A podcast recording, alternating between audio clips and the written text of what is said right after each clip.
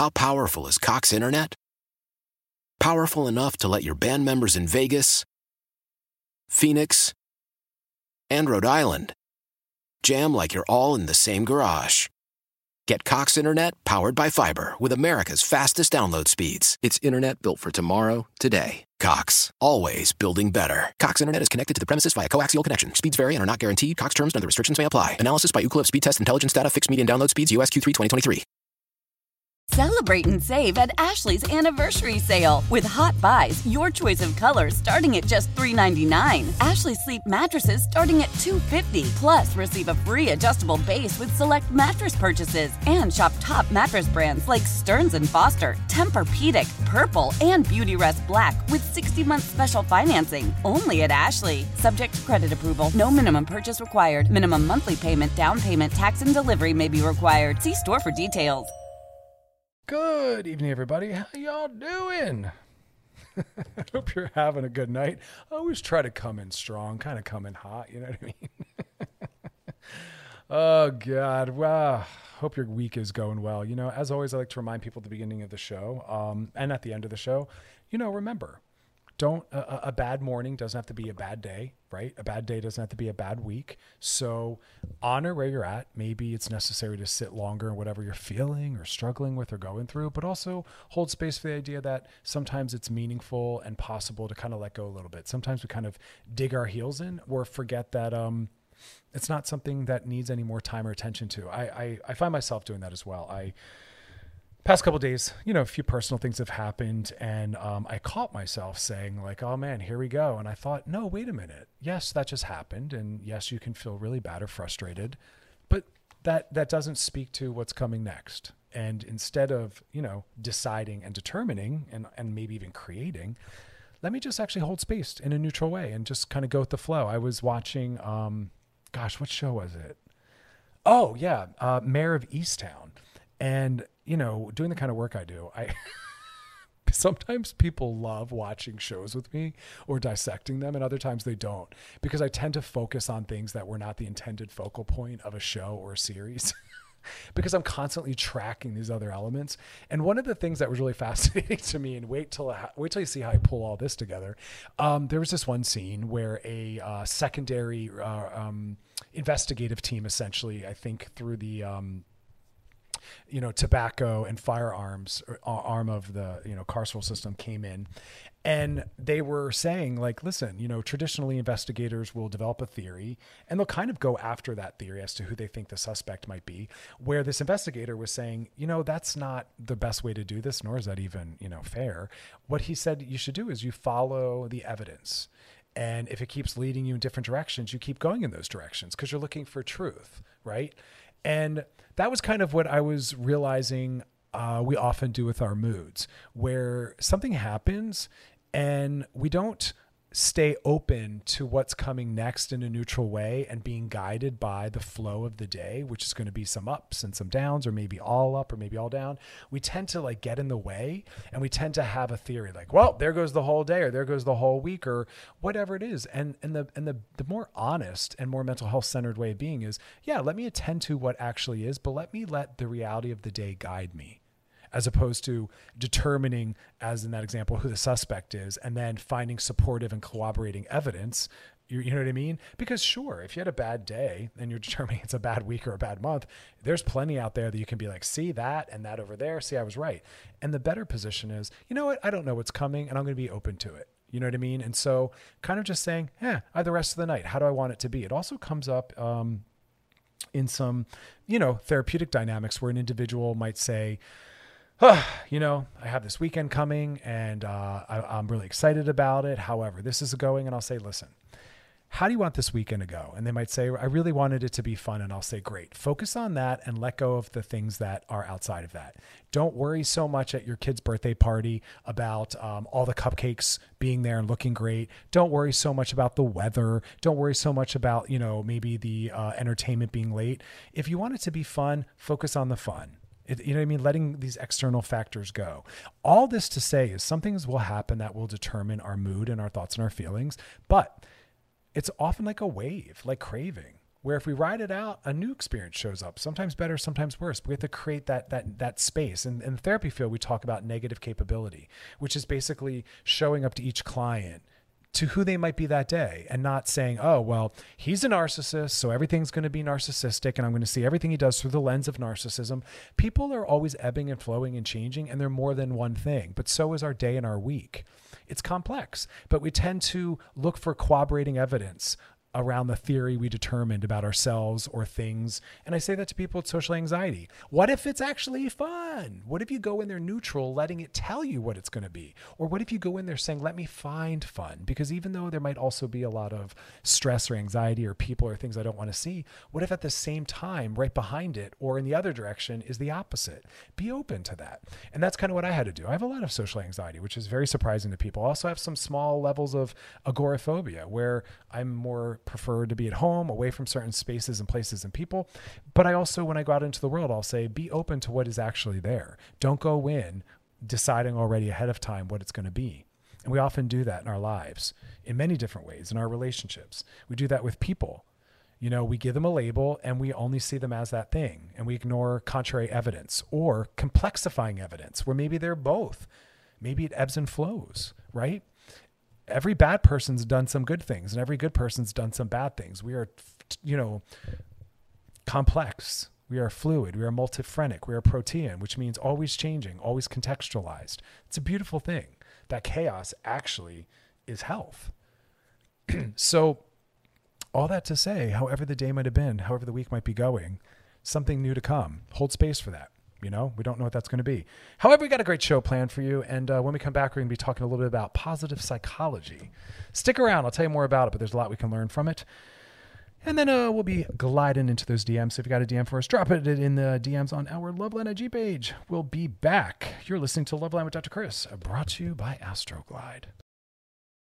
Why? Why? If you Why? have T-Mobile five G home internet, you might be hearing this Why? a lot. Why? Every time your internet slows down during the busiest hours. Why? Why? Because your network gives priority to cell phone users. Why? Why? Good question. Why not switch to Cox Internet with two times faster download speeds than T-Mobile five G home internet during peak hours? Okay. Stop the whys and visit cox.com slash 5G home for details. T-Mobile prioritizes certain T-Mobile phone users over home internet users during times of congestion. Celebrate and save at Ashley's Anniversary Sale. With Hot Buys, your choice of colors starting at just three ninety-nine. Ashley Sleep mattresses starting at two fifty. Plus, receive a free adjustable base with select mattress purchases. And shop top mattress brands like Stearns and Foster, Tempur-Pedic, Purple, and Beautyrest Black with sixty-month special financing only at Ashley. Subject to credit approval. No minimum purchase required. Minimum monthly payment, down payment, tax, and delivery may be required. See store for details. Selling a little or a lot? Shopify helps you do your thing, however you cha-ching. Shopify is the global commerce platform that helps you sell at every stage of your business. From the launch your online shop stage, to the first real-life store stage, all the way to the did we just hit a million orders stage. Shopify is here to help you grow, whether you're selling scented soap or offering outdoor outfits. Shopify helps you sell everywhere, from their all-in-one e-commerce platform to their in-person P O S system. Wherever and whatever you're selling, Shopify's got you covered. Shopify helps you turn browsers into buyers with the internet's best converting checkout, fifteen percent better on average compared to other leading commerce platforms. And sell more with less effort thanks to Shopify Magic, your A I-powered all-star. Shopify powers ten percent of all e-commerce in the U S. And Shopify is the global force behind Allbirds, Rothy's, and Brooklinen, and millions of other entrepreneurs of every size across one hundred seventy-five countries. Plus, Shopify's award-winning twenty-four seven help is there to support your success every step of the way. Because businesses that grow, grow with Shopify. Sign up for a one dollar per month trial period at shopify.com slash Odyssey Podcast, all lowercase. Go to shopify.com slash Odyssey Podcast now to grow your business, no matter what stage you're in. Shopify.com slash Odyssey Podcast. All right, we're back and uh, talking about this interesting area of study in the field of psychology called positive psychology. Didn't really take off. It had a moment a while ago. Still going, but it, it wasn't as profound as I think the field thought it might be. And it, it, it's still a, a sub genre. You can really study the work and make it kind of your clinical perspective or clinical lens. Really great stuff. I just don't think that it's uh, total on its own. And for some people, it can be very misused and turned into toxic forms of positivity. Um, But positive psychology, I mean, if I had to distill it all down, it's basically saying that we do know through research what are some of the more important things that we should be focusing on so as to develop as best as we can um, the most positive, happy foundation, right? Um, now, one of the people who's a part of that put out some really interesting work. And what I think is interesting about it is what it uncovers and what it tells us. Some of it's just reinforcing and reaffirming, and then some of it is still some new information. So here's one of the first things that came out of a lot of this research that I thought was really profound. The first statement is, a lot of people are very happy. Now, that might sound really simple, but I think that there's a lot in that, that as hard as things might be, as many injustices as there are, and I'm thankful that they're getting unearthed and dissected and examined. And I know people are like, oh my God, pronouns. Oh my God, critical race theory. Oh my God. A, you know, what is it? Uh, A C A B, you know, all this stuff about the carceral system. Well, it's us really, uh, even the death of indigenous people at these boarding schools in the United States and Canada, and, and homophobia. It's, it's, it's unearthing. It's critically analyzing our culture, and that leads to making some necessary changes, et cetera, et cetera. But nonetheless, a lot of people are happy. That it also tells us that happiness is commonplace. Also in that research, happiness levels are highly uniform across the United States.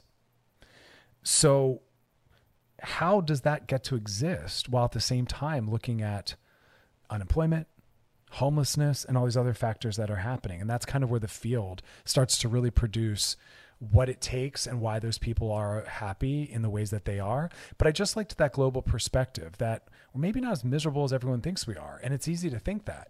It's easy for even a therapist to think that. You know, people are coming in that are often in a lot of strife and struggle, and it's not even just things that they might be doing or not doing. It's also an acknowledgement of some of the systems and institutions that are horrible and heinous that these people are oppressed by or at the mercy of, right? Because we always have to look at the macro. No one is living or existing in a vacuum. We always have to look at, well, how is their race in there? How is their socioeconomics a part of this? Uh, how might their job be a component of that? How might patriarchy be woven into this, right? Um, but people are still generally mostly happy. That doesn't mean there isn't change needed. There, it doesn't mean there aren't injustices, but I thought that that was a really profound reminder, and that's inspiring to me, right? Um, here's another second piece that might be interesting to you or not. Race and education matter powerfully for happiness. And some people might think it might be more about socioeconomics. Well, eh, it's about the money you have. Nope. It's about education and race. So let's dig deeper. It was looking at racial minorities. So, of course, often if you're not white, everyone's put in the same bucket, and that's racist and problematic. Um, I'm just working off of the research that I'm looking at. And it said uh, eighteen percent were very happy, and fifty-seven percent were pretty happy. That's about eighty percent. I mean, sit with that for a second. That was really profound for me. Now, again, we have a thousand questions. Sample size, right? Analyzation of the research, et cetera, et cetera, et cetera. Confirmation biases in there. But I thought that that was really, really, really profound. Now we push it further. And they said, um, when you examine racial differences within education levels, for all races, unhappiness declines with higher levels of education. So it's basically saying is, all things equal, which they never are and can't be, but nonetheless, research loves to to propose things based on that. Um, regardless of race, as individuals get higher levels of education, their happiness decreases. Now, is that because of um, a sense of not autonomy, but a sense of power? Is that because of opportunity? Real or imagined? Because sometimes it's about imagined opportunity. We've been socialized to believe that the more education you have, the more job options, the more financial, you know, security. Is it real or imagined? Um, the data isn't one hundred percent clear on that, but it looks at the fact that nonetheless, if you're just trying to say, what are the things that I could try to participate in, or what are the changes I can make so as to give myself the best shot I can in terms of feeling happy in my life? higher levels of education supposedly are part of that. I think, I think there's a lot of reasons. I mean, when I look at my educational experience, which I've done a lot of, it got me out of the house. I met like-minded, interesting people, people that I could talk about the things that I'm interested in. I was putting a lot of time and energy into the study and work around things that were stimulating. Like, all of that is definitely going to make someone happy. You have the perception, real or imagined, of more doors being opened in terms of career, uh, culture. We have, you know, things like respectability politics and desirability politics, and whether you agree with them or not. And I don't agree with them. I think they're, they're problematic, but, uh, it will tell you that most people will desire dating or will put more respect behind someone with higher levels of education. Of course, seeking that and having that is going to increase your levels of happiness. You are seen as more competent or worthy of respect in our culture. Again, more dateable. All of that's tied in there. And that's meaningful. We actually have to take a little break. When we come back, we'll keep breaking this on down. If you got a D M for us, drop it in the D Ms on our Loveline I G page. And uh, past episodes of Loveline, please go over, show us some love, binge, post, share. And while you're over there, check out some of the other shows. That's at we are channel q dot com. Scroll down, look for my face, click on it. Bam, blam, there they are.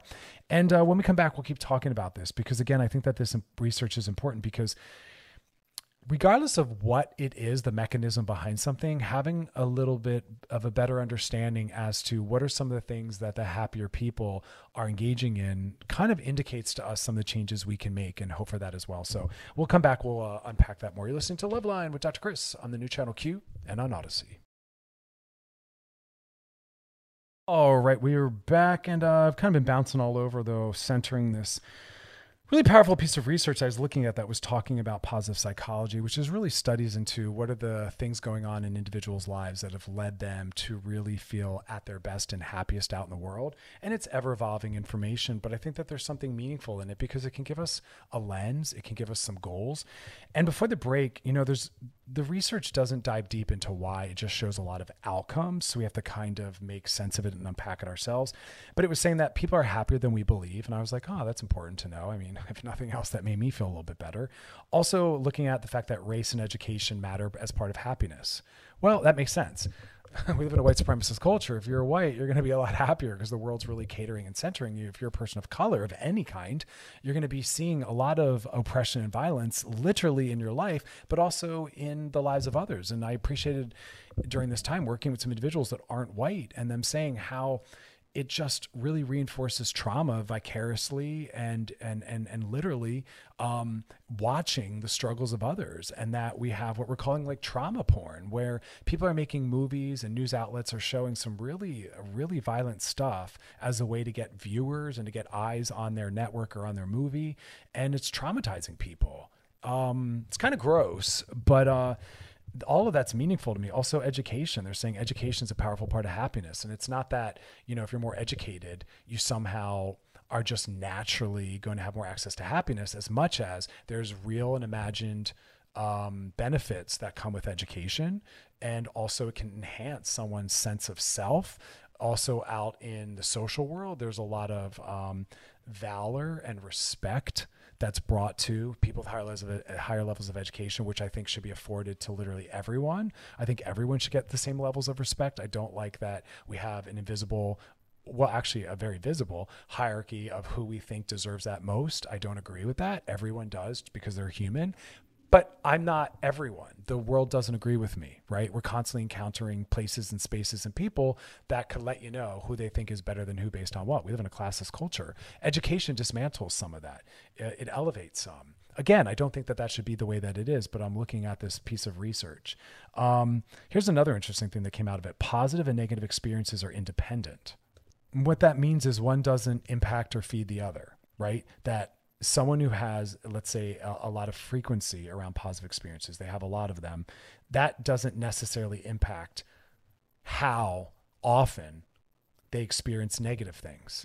So what that means is the the the constant or the more beneficial things don't in any way soften or remove some of the negative. That life is what it is, and if you have more of one or less of the other, they don't necessarily impact each other, which I get. If you're dealing with some difficult things, stepping into a few positive things if you're really emotionally available, doesn't undo some of your constant struggles. We need time away. We need distraction, but one doesn't necessarily undo the other. I also thought that this was interesting. Well-being shows a high level of stability. Well, that, that makes sense to me. Also, socializing and novelty seeking are strong correlates of well-being. So basically what it means is that the strongest predictors of positive experiences, one of them was making new friends, another was meeting new people, and another was travel. But we knew that, you know, newness is one of the most stimulating things. And that comes up a lot in my work as a sex therapist. Like, we always want to seek newness and novelty. That's what's really exciting. That's what draws us out. Familiarity and consistency and comfortable can actually feel flat. And that's what that's saying. So if you feel like your life is like, eh, try creating and stepping out into new experiences. Try meeting some new people, which is about new experiences. And that that is a strong indicator of an increase in happiness. In contrast, none of the indicators of socializing or novelty seeking are correlated with negative experiences. So that's good. What's the headline in that though? Well, the headline is that if you want to understand whether someone had a good day or not, check in to see if they felt like they've learned anything that day. Because if they did, they met someone new, they learned something new, they had a new experience, most likely they'll say I had a really great day. Where if the day was a little familiar, you know, a little by the book, most likely it'll be flat. And maybe even negative. Um, so we can do something with that though. So if you're you're having one of those days, say, is there any way I can step into some something kind of new or novel in this? Also thought this was interesting. We have a lot of research to back this up, that income is not that important to well-being. We have studies done around that. Uh, a lot of the really robust stuff comes out of looking at lottery winners, where there's literally a time frame. I think it's nine months max, where this new amount of money, a bump up in pay or whatever it is, only gives us about that amount of time where it really makes us happier. And then it just becomes the new norm and everything raises up and meets at that level because we spend the way we spend. We have the kind of relationship we have with money. And so we will bring that from, let's say I'm making these numbers up, but if we made, let's say fifty thousand that year, whatever level of happiness we have, if it doubles and we make a hundred for six to nine months, we'll be living life. But then our spending habits really impact that and it becomes just the way we live. And so it's not about just seeking more money as though the more I make, the more I make, my happiness is going to keep increasing. No, your your level of living and spending will adjust and balance it out, um, which I think is great because you can only keep trying to make so much money. It's not one of those things you can keep pushing for. Man, time is flying. All right, we got to take another break. When we come back, we're going to be gliding into those D Ms. So if you got a D M for us, drop in the D Ms on our Loveline I G page. You're listening to Loveline with Doctor Chris on Channel Q. Brought to you by Astroglide. Stick around. We'll be back. All right. Now we're back and it's time to glide into those D Ms. Brought to you by Astroglide. Gliding into the D Ms. Yeah, I got to talk about this. Lube improves and helps out with everything. If someone said to me, what's the one and only sex thing or sex tip you can recommend? I'd say more lube. For th- thousands of reasons. I don't want anyone to hurt themselves, chafe themselves. It adds some interesting sensations, right? Also helps with those that, you know, when we're masturbating, having solo sexuality, it, it kind of lends ourselves to have our, our, our arousal and, and sensitivity transferable to partnered sex. Some people masturbate in ways that don't mimic how they might need to have sex with a partner, and they get really familiarized with sensation or intensity or grip, and a partner's body can't always mimic that. And so lube lessens that up. So lessen up that grip, lessen up that severity and intensity. Use some lube. Um, especially on toys, but make sure you're cleaning, you're washing your hands between partners, cleaning your sex toys between partners. Uh, but anyway, let's glide into those D Ms. This one says, hey, Doctor Chris, how do you know if you did the right thing by breaking up with someone? Ooh, that's a good question. We weren't toxic, but we haven't been good in a long time. Probably before the pandemic. She told me I was giving up on us, but I feel like all I've been doing is trying and I'm just exhausted. Now I'm having thoughts that maybe I could have tried more, but I really don't know what else I could have done. So without knowing the details, I appreciate it. If the relationship was really toxic, well, then that's pretty clear. But when it's not, it's really hard for us to feel secure that this is best for us, best for us. But remember, the reason why I don't like the word breakups um, are because it implies bad, broken, or or finite. And what I really think it is, is we transition. It's a transition. We transitioned is what people should say. We were romantic sex partners or we were monogamous, and now we've decided it'd be better if we transitioned into friendship. And you be friends. And know that we can always circle back. If you realize through separating romantically and sexually and moving into friendship that you miss them romantically, you can always start dating again. And then you can even take a break again. I work with couples that get divorced for years and then somehow magically reconnect. And I've worked with two that then got remarried again. There's nothing wrong with that. Just like it's okay at any point in your life to say, I want a new career, maybe. Maybe I want to go back to school. It's okay to say, I think I want to be single for a while. It's okay to also say, you know what? Through time, weeks, months, years, other relationships, I actually been still thinking about my ex. And I think maybe we're in a better place, or I think I'm better suited for them now. It's okay to try again. It should never be final. We're allowed to circle back. I like people keeping the door open. We don't break up, we transition. And this is for healthy adults. I'm, I'm, I'm assuming we're all healthy. If you burn it down and you're a hot mess, well, then you're right. You've made it unsafe to be in their life. You've actually made it unsafe for you to be in anyone's life if that's how you exit. Um, but if we leave lovingly and we do the work, well, then we maybe transition out and maybe we transition back. It doesn't have to be forever. And that's part of that panic. Did I make the wrong decision? Well, you don't have to make a decision, a permanent one. You made one for right now. And right now it made sense to not be with her. So tell that to her. Right now, it makes sense for me to not be with you. However, if that changes, I will reach out and we can try again. And if you're available and interested, we'll try it. And if not, well, then you're fine because you will be with someone you'd rather be with. And if not, I hope you'll give me a chance. And that leaves the door open. And there's nothing wrong with that. We have to stop being so binary and finite. It's in or out. You're gay or straight. You're a boy or a girl. We're together or we're not. No, life is not like that. It's more complex. It's more fluid. It's more beautiful than that. It's more creative than that. There's nothing wrong with circling back. I've done that before in my past. And that's why it's not a breakup. It's a transition. We transitioned from not knowing each other into romance. And now we've transitioned into friendship and we never, we don't know where we'll land next. And that's what I think is so beautiful. And funny enough, we're going to be talking, we're going to come back and talk about outgrowing friendships. So you might learn a little bit in the next segment as well, uh, around some perspectives to apply. But again, If we always, if we don't make everything so finite and we don't leave poorly and we don't burn things down and we leave when things are okay, but they're not working anymore, then we can circle back. But people ride it till it's dead, or they leave horribly and they're quite toxic at the end. And then we can't ever transition back, and we can't even maybe transition into friendship. Let's be better and let's do better, you know? Um, coming up next, we'll be talking about outgrowing a friendship, and then uh, we'll later in the show be gliding back in those D Ms. So if you got a D M for us, drop it in the D Ms on our Loveline I G page, and past episodes are over at we are channel q dot com. So stick around. You're listening to Loveline with Doctor Chris on Channel Q, brought to you by Astroglide.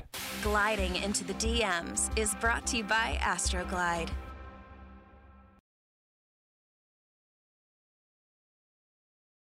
All right, we're back and talking about friendships. More importantly, outgrowing them. I, I, I shared this. We talked a little bit about this a couple weeks ago.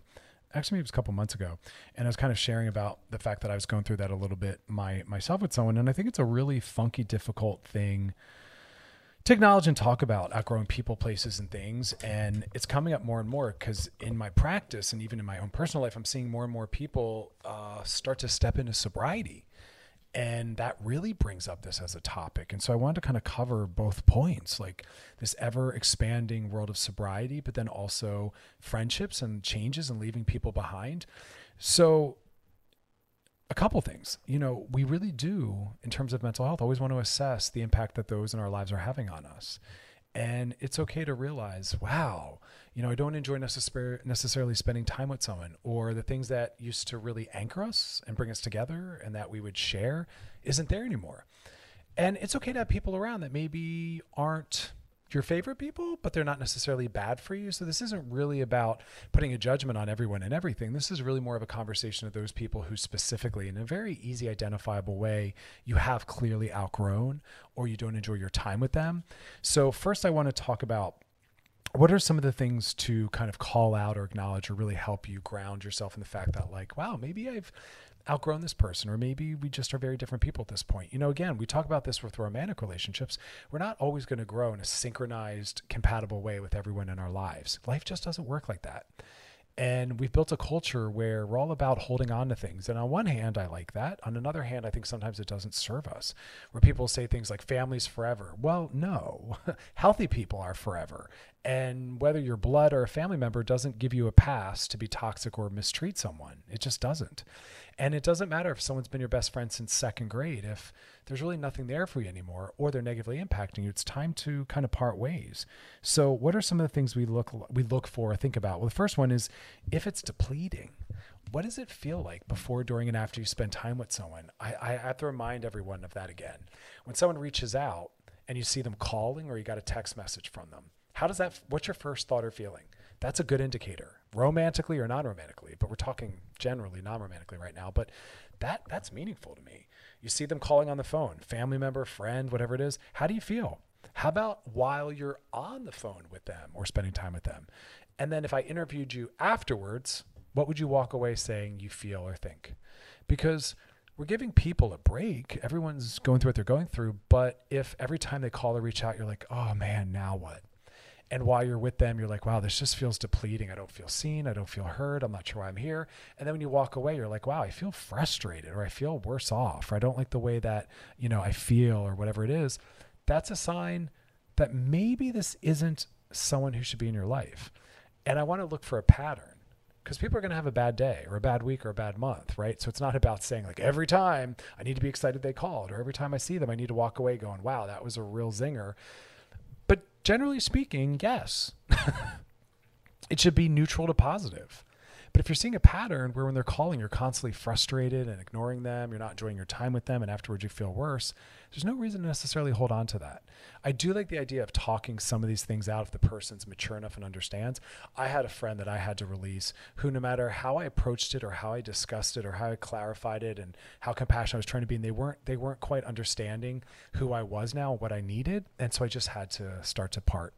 And it's, It's not ghosting if you're trying. It's not ghosting if you're trying to explain to them, you're trying to clarify. If they're not getting or they're not understanding, sometimes you just do drift away. Uh, I want us to have responsibility for others, but sometimes it's just they're in a different place, and that's okay. So is the relationship depleting rather than invigorating? Also, what version of you is there while you're there with them? Is it this outdated, expired version of you? Is it a part of you that you don't like being brought back to? And this is where sobriety comes in. A lot of people I work with are like, hey, listen, I got sober. And yes, there are some of my old drinking friends, they might say, that I can still see and some drinking dynamics, some non-drinking dynamics. But when I'm with them, I feel like I'm back in my old behavior because of how they're acting, how I act when I'm around them, or the topics they want to talk about, or the things they want to do. You might have outgrown them. We can't always transfer that over. Sometimes when we get sober, we have to build a whole new world. Sometimes as we mature, or we move into a new milestone in our lives, we need to build a whole new world or a partial world. That's okay. That's part of adulthood. Who you were friends with or what made sense or how you connected at one point doesn't always carry forward with us. And sobriety is a really clear, easy, great example of that, where now you want to maybe go to bed earlier and get up earlier, right? Now you're not participating in everything that involves alcohol. You know, it shifts who you are, your world, what you want, we want to talk about. Um, because ideally those that can be in our lives longer, they evolve with us, right? They're always able to participate in what we're doing and us with them. It it mutually reinforces that. But if you're feeling stuck, and that's why I like the word an expired version of yourself, it's constantly like this bad throwback where you're like, I don't think that way anymore. Or I don't want to, or I don't like it doing those certain things or having those kinds of conversations. That's them holding you stuck. It's a stuck friendship. You know what I mean? Maybe you're no longer the funny guy or the punchy person or the party person, and they're constantly trying to bring that part back or bring that part out. Uh, we're going to take a little break. When we come back, we're going to keep talking about this, how friendships evolve and how they change, especially through sobriety, because something I want to talk more about because there's a lot more people kind of jumping into that. I think some of it's pandemic related, you know. Um, all right, we'll be back. You're listening to Loveline with Doctor Chris on Channel Q, brought to you by Astroglide. All right, we're back and we're talking about friendships evolving, changing, growing, specifically about sobriety. That's what came out of, uh, gosh, some of the pandemic stuff is people either got uncomfortable with where their relationship to drugs or alcohol went, or they were very self-reflective and had time apart. And they're like, hey, I like the new people in my life. I like going to bed early. I like getting out and doing different things. Sometimes we can hold both our prior lives and friends and our new life and friends. Sometimes we can't, right? Um, Because sometimes they're not interested in participating with the sober version of you or those sober things. Sometimes our prior group and our friends are like, hey, we like what we do. We like who we are. And that's okay. It's not about bad or good or right or wrong. It's about how do I feel and who am I, right? Um, and sometimes, again, people want us to be that party guy, that crazy person, that popular person, that funny person, whatever it is. And we might not any longer feel identified with that person or interested in those behaviors. Also, sometimes the effort just stops. You know, and that's really hard when you're no longer reaching out or they're no longer reaching out. But I don't want people to panic. I do like, again, the idea that we can kind of talk talk this out, talk this through. But sometimes there's nothing to talk out or talk through because maybe there's nothing broken, nothing bad, nothing wrong, nothing fixable. It's just we're in different places and we don't relate anymore. And that's okay. We don't have to villainize or traumatize that experience or that person. It can still be you're awesome and I love you. And like, keep in touch. We'll text sometimes, but like, I don't need to be part of that squad anymore, or I can't be your go-to, your wingman or wing girl or whatever it is, um, your wing person, because that's just not really what's important to me anymore. And I saw that as my career evolved, as my relationship evolved, as I left drinking, um, I realized that like, I needed that to be there for some of the people to stay in my life because I didn't want to be around them sober, and being around them sober, I was like, oh, you know what I mean? Or the things I wanted to do and the places I wanted to go, they didn't, or they weren't comfortable, or they wanted to somehow find a way to bring alcohol into that. Like, it's amazing to me that some people can't imagine going to a dinner party or a birthday party or a game night or an event and not drinking or having not drank before. It's okay to do certain things sober, but our culture and big alcohol is a big part of this. Alcohol loves infusing itself in everything. You'll see them branded on everything. Um, they love being associated with every major milestone and event, and they are. It's quite fascinating when you look at how many things are paired with alcohol or expected to have it, right? Every holiday, celebration, good night, a bad night, all sorts of things. And it's okay to drift away from that. And also know that periods of less friends, lower levels of sociali- socialization, sometimes complete friendlessness, sometimes is the path towards finding better and more of what we want. And sometimes those those motivating spaces. But the work becomes about then saying, well, who am I really? What kind of things do I want in my life? And if I participate in those things, I'll be then maybe encountering or able to socialize with or build a network rooted around who I am now, what I like. So it might be lonely to start being that person that gets up early and is going hiking or whatnot, but that's where you will also see other people like yourself who you might have more compatibility with. And the more you're there, the more familiar you become and they become, and you kind of start to evolve into that, which is why some people love meetings if they get sober, or just more daytime things, or they start throwing game nights or parties at their house that that aren't centered around alcohol, travel that isn't necessarily party related, like, hey, let's go to this destination, but here's all the things I want to do and the restaurants I want to eat at, and maybe it's more of an early night, get up, whatever it is, you know? But the whole bigger point of all this is, this is an this is a healthy, acceptable thing. We don't need to feel bad about it, and don't shame yourself for it. And if you're the person who might be left behind because one of your friends feels as though that there's not a lot of compatibility there or things are different, don't take that personally, because it's not necessarily that you're bad or wrong or broken as a friend or a person. It's just that the things that you had in common aren't there anymore, or the things you like to do aren't the things they like to do, or some of the spaces or people you hang out with might trigger them and their sobriety. And that's just fact, right? And there's tons of people that are still interested in doing what you do. When I drive through wherever, West Hollywood or Hollywood, I see tons of people out at the bars. Like, that's going to thrive and continue forward. So go go be with your people. But still also do try to reach out with to those that maybe aren't doing that anymore, because maybe they're not trying to lose you or take space. They might just not know how to still be in your life. They might think that maybe you don't want them in your life. So it's important for us to still have these conversations like, hey, I'm not drinking anymore, or hey, I don't enjoy said thing or activity, but there are still maybe other things we can now go do. So we can sometimes take people forward with us. But that's another final landing point, is like, you've outgrown a friendship if you have just have nothing in common anymore, right? Like, what are you talking about? What are you bonding around? What are you out doing together? Because that's part of relationality, is having someone to bear witness, um, someone to witness your life, someone to be your companion on your journey. But we have to both be on the same journey, or at least value that journey. Because again, differences are fine, even in romantic relationships, just about having respect. But sometimes we outgrow and we don't longer value or respect what we used to do. Doesn't mean we don't respect or value the person, but the things we used to do together, we don't anymore. Also happens when people get married and have children. They become a parent, and I want them to still participate in their social lives, but sometimes their value system changes or their availability changes, and that can shift them out of being able to participate in their prior social life because of the time of night or the travel or whatever it is, you know? That happened with me when I stopped drinking, but also when I got into a relationship. Not drinking and not being single, I wasn't interested in participating in a lot of things, which, by the way, I never enjoyed bar or, or club culture anyway. That wasn't safe for me for a multitude of reasons, my social anxiety and all that, but I can't hear people. I'm a talker. I like to connect on intimate levels through philosophy, conversation. But um, it doesn't mean to shame all of those spaces and those people. It's just to say that's not important or meaningful to me anymore. It's not a hierarchy, you know what I mean, of better than, right, or above. It's just different. You know, things shift. We want to be open to that. But just know we can take some people with us, but sometimes we can't, and that's okay. Second phase of life is often about reorienting all of that. You know, people call it a midlife crisis. It's really a midlife breakthrough where you examine all the things in your life and say, like, how do I want the next phase to be? It's a beautiful space. Uh, we got to take a little break. We'll be back, and uh, we'll be closing out the show later with some D Ms. So if you got a D M for us, drop in the D Ms on our Loveline I G page. And uh, as always, past episodes over at we are channel q dot com. We'll be back. You're listening to Loveline with Doctor Chris on the new Channel Q and on Odyssey. All right, we're back, and uh, gosh, breaking down this topic of...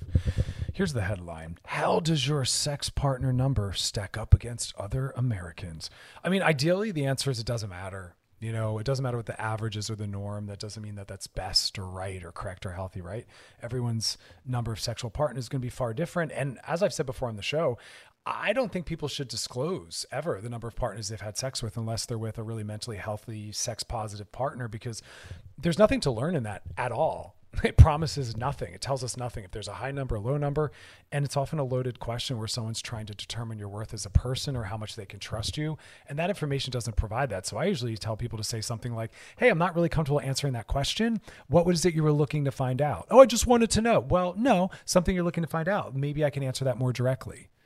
Like, what are you really trying to figure out? I'll give you that answer. You know, it doesn't need to be tied to a number. Uh, we have a very, you know, sex negative, slut shaming culture. It's heartbreaking. People really will decide someone's worth as a partner or a parent based on these numbers. So much work to do. Um, and it was interesting when I looked at the information. Um, the top three states that lie about their sex partner number. I just like that that's even part of someone's study. So check this out. This, the top three states where people lied about their number was Connecticut, Wisconsin, and Kansas.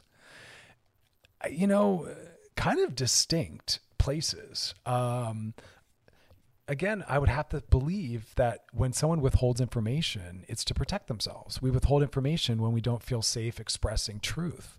So I have to believe that the individuals surveyed, which can never be applied universally to the entire state or city. Remember that when someone says, oh, we did a research of, you know, men about blah, blah, blah. It's like, well, all you told me is about the men you interviewed. You can never apply research universally because I don't know the race of those men, the class of those men, the sexual orientation. Um, all those factors actually matter profoundly. Well, how were the questions worded? Was it in real time in reporting, or did they hand in an anonymous survey? Because that matters. We will get more honest answers if the uh, surveys or questions are anonymous versus an in-person interview. And the interviewer matters. Are they judgmental? How are they asking the questions? So be very thoughtful about when we say, oh, research shows. It's like, oh my God, I have so many questions. So that's not a profound thing to me. Um, The top three states that this research showed that had the highest average of partners. This is also fascinating. Washington, Connecticut, and New Mexico. Like, that's so arbitrary. Good old Connecticut. People there are both lying about their numbers and having the highest number, which is interesting because if the other places were Washington and New Mexico, why are the people in Kansas and Wisconsin withholding? It has to be, again, social environment, not feeling safe, not being sex positive. Um, the stigma around your number in the United States, sixteen percent of people feel that there is a stigma for those that have a higher number. That's actually pretty low. I would have thought that it'd be a higher number. Um, seventy-three percent felt that there's a stigma for women. That I think is actually higher as well. You know, that double standard that we are still battling and dismantling. fifty percent felt that there's a stigma for a higher number for men. I'm actually surprised it's that high. Um, sixteen percent have not slept with someone because of their number. Sit with that.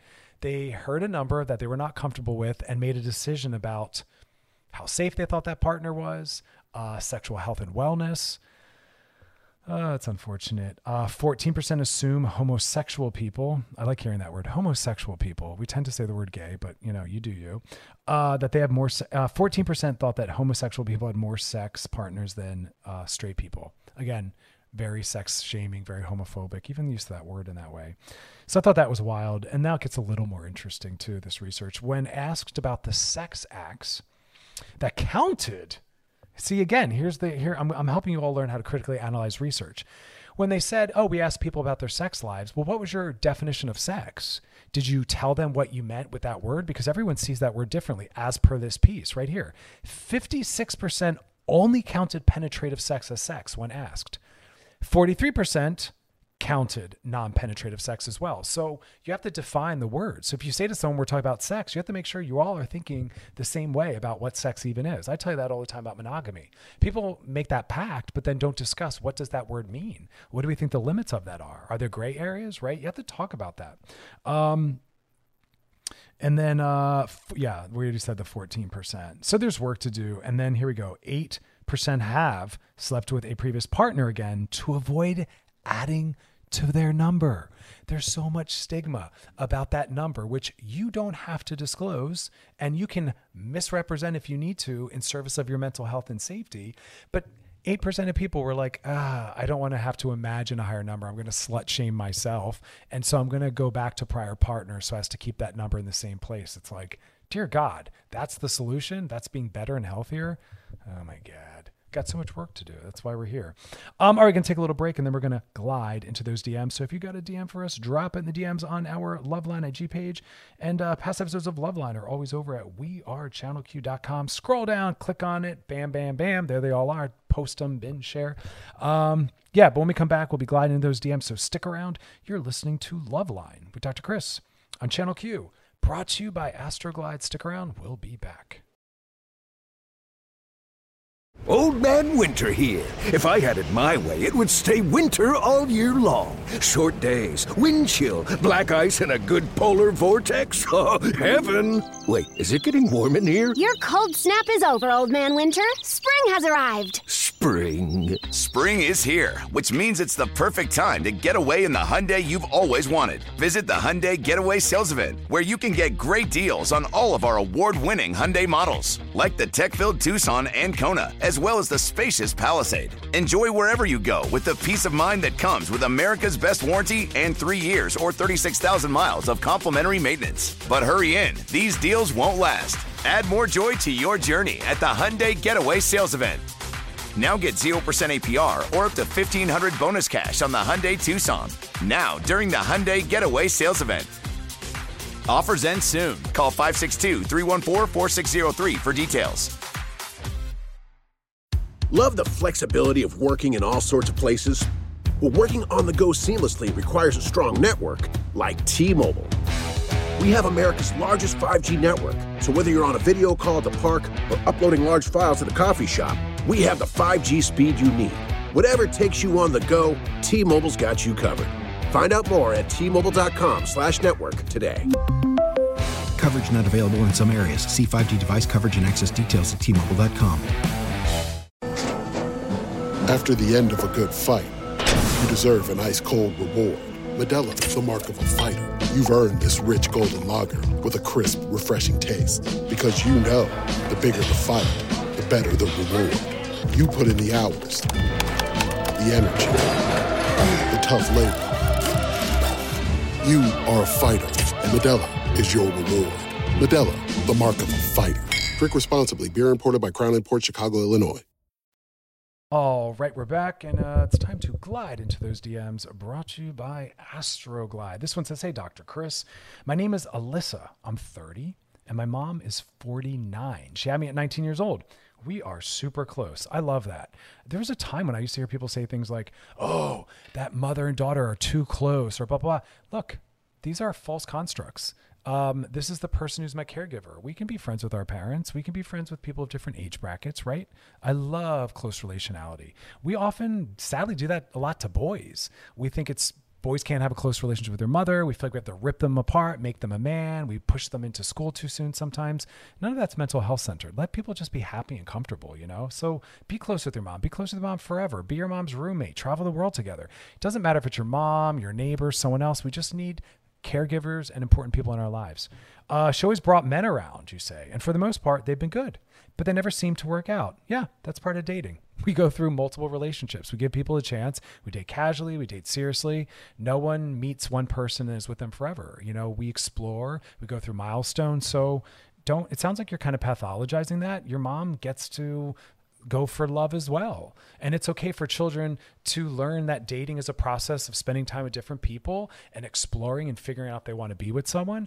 I think it's our toxic monogamy, which is the toxic way we run monogamy, this monogamy obsession, which I'm not saying monogamy is bad, but we obsessively always think in those terms, which is we can only show commitment to one person. We don't want our children to know that dating is actually an explorative process with multiple people. We want to make sure it's the right one to introduce them. That's not honest. And that sets us up to think we can only have one choice, and that's just not true.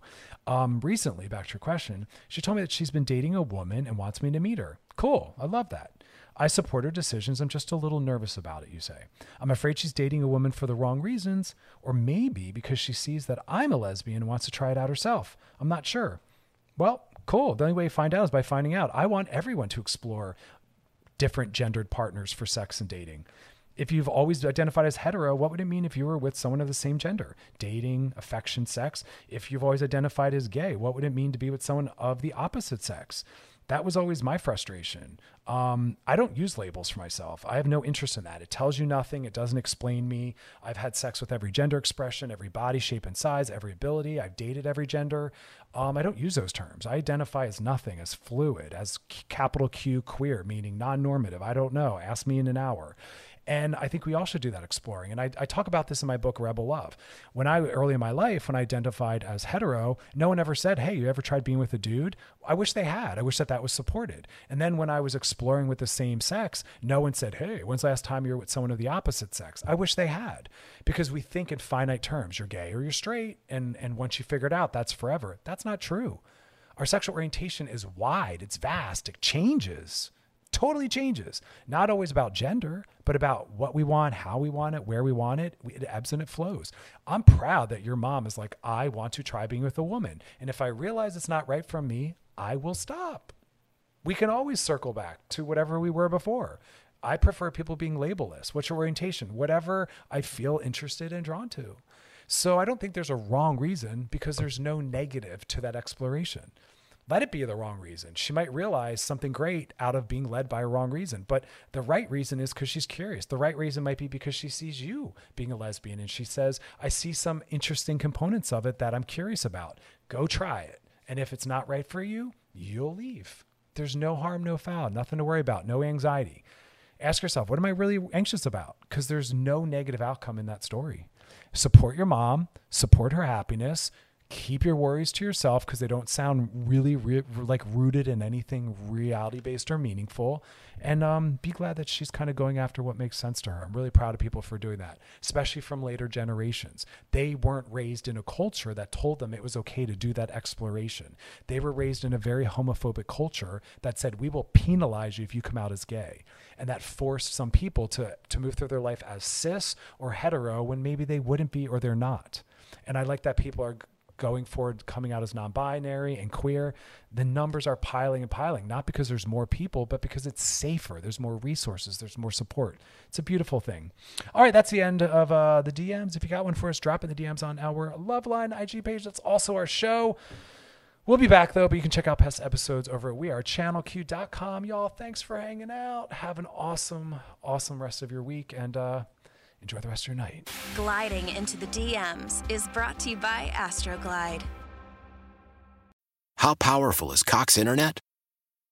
Powerful enough to let your band members in Vegas, Phoenix, and Rhode Island jam like you're all in the same garage. Get Cox Internet powered by fiber with America's fastest download speeds. It's internet built for tomorrow, today. Cox, always building better. Cox Internet is connected to the premises via coaxial connection. Speeds vary and are not guaranteed. Cox terms and other restrictions may apply. Analysis by Ookla of speed test intelligence data. Fixed median download speeds. U S Q three twenty twenty-three. Celebrate and save at Ashley's Anniversary Sale. With Hot Buys, your choice of colors starting at just three ninety-nine. Ashley Sleep mattresses starting at two fifty. Plus, receive a free adjustable base with select mattress purchases. And shop top mattress brands like Stearns and Foster, Tempur-Pedic, Purple, and Beautyrest Black with sixty month special financing only at Ashley. Subject to credit approval. No minimum purchase required. Minimum monthly payment, down payment, tax, and delivery may be required. See store for details.